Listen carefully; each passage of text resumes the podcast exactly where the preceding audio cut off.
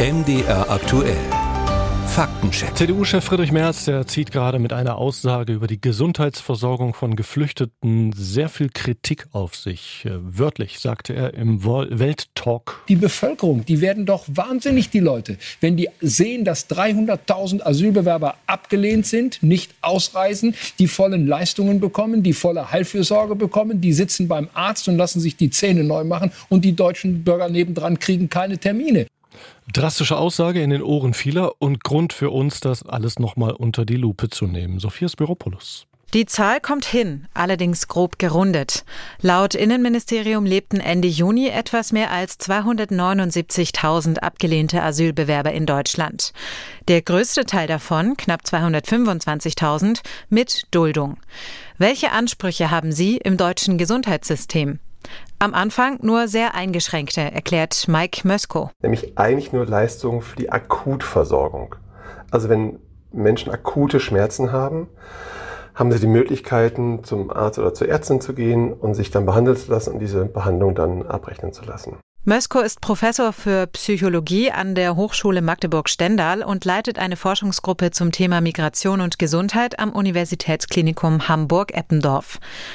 Kann sich also ein Asylbewerber oder eine Asylbewerberin die Zähne neu machen lassen?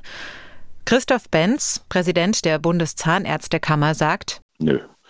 Ähm, der kriegt auf jeden Fall, und das kann man ethisch ja nun niemandem vorenthalten, die Schmerzbehandlung, also alles das, was moderne Zahnmedizin kann aber er bekommt äh, natürlich keinen äh, super Zahnersatz. Das würde in ganz seltenen Fällen möglich sein, aber auch nur nach Genehmigung, wenn ganz spezielle medizinische Probleme eine Rolle spielen, aber das kommt ganz selten vor. Geregelt ist das im Asylbewerberleistungsgesetz. Explizit steht dort, dass es Zahnersatz nur gibt, wenn dies im Einzelfall aus medizinischen Gründen unaufschiebbar ist. Diese Notversorgung gilt zunächst für 18 Monate. Für einige geht sie dann noch weiter. Wer für mangelnde Kooperation sanktioniert wird, kann dadurch in die Notversorgung zurückfallen oder wenn noch Fragen im Asylverfahren offen sind.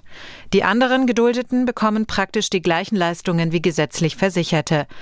Aber auch hier beobachtet der Präsident der Zahnärztekammer keine große Nachfrage nach Zahnersatz. Wir haben 15, 16 die Flüchtlinge untersucht auf Mundgesundheit. Und das sah gar nicht so schlecht aus bei denen. Also es klingt jetzt zynisch, aber prekäre Lebensverhältnisse schaden den Zähnen nicht. Im Gegenteil.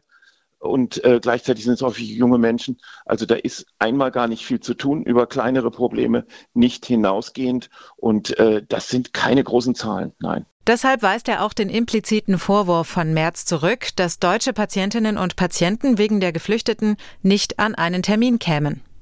Auch Christiane Feige, Professorin für Gesundheit und Diversity an der Hochschule für Gesundheit Bochum, sagt, zwar merkten viele Menschen, dass sie schlechte Arzttermine bekommen, aber das ist ein Strukturproblem unseres Gesundheitssystems als Ergebnis zunehmender Sparmaßnahmen im Gesundheitssystem. Und das wird eben auf dem Rücken von Geflüchteten ausgetragen, die sowieso schlechteren Zugang zur Gesundheit haben. Denn ob sie eine Gesundheitskarte, ähnlich einer Versichertenkarte, bekommen oder sich vor jedem Arztbesuch einen Schein vom Amt holen müssen, das entscheiden das Land oder die Kommune.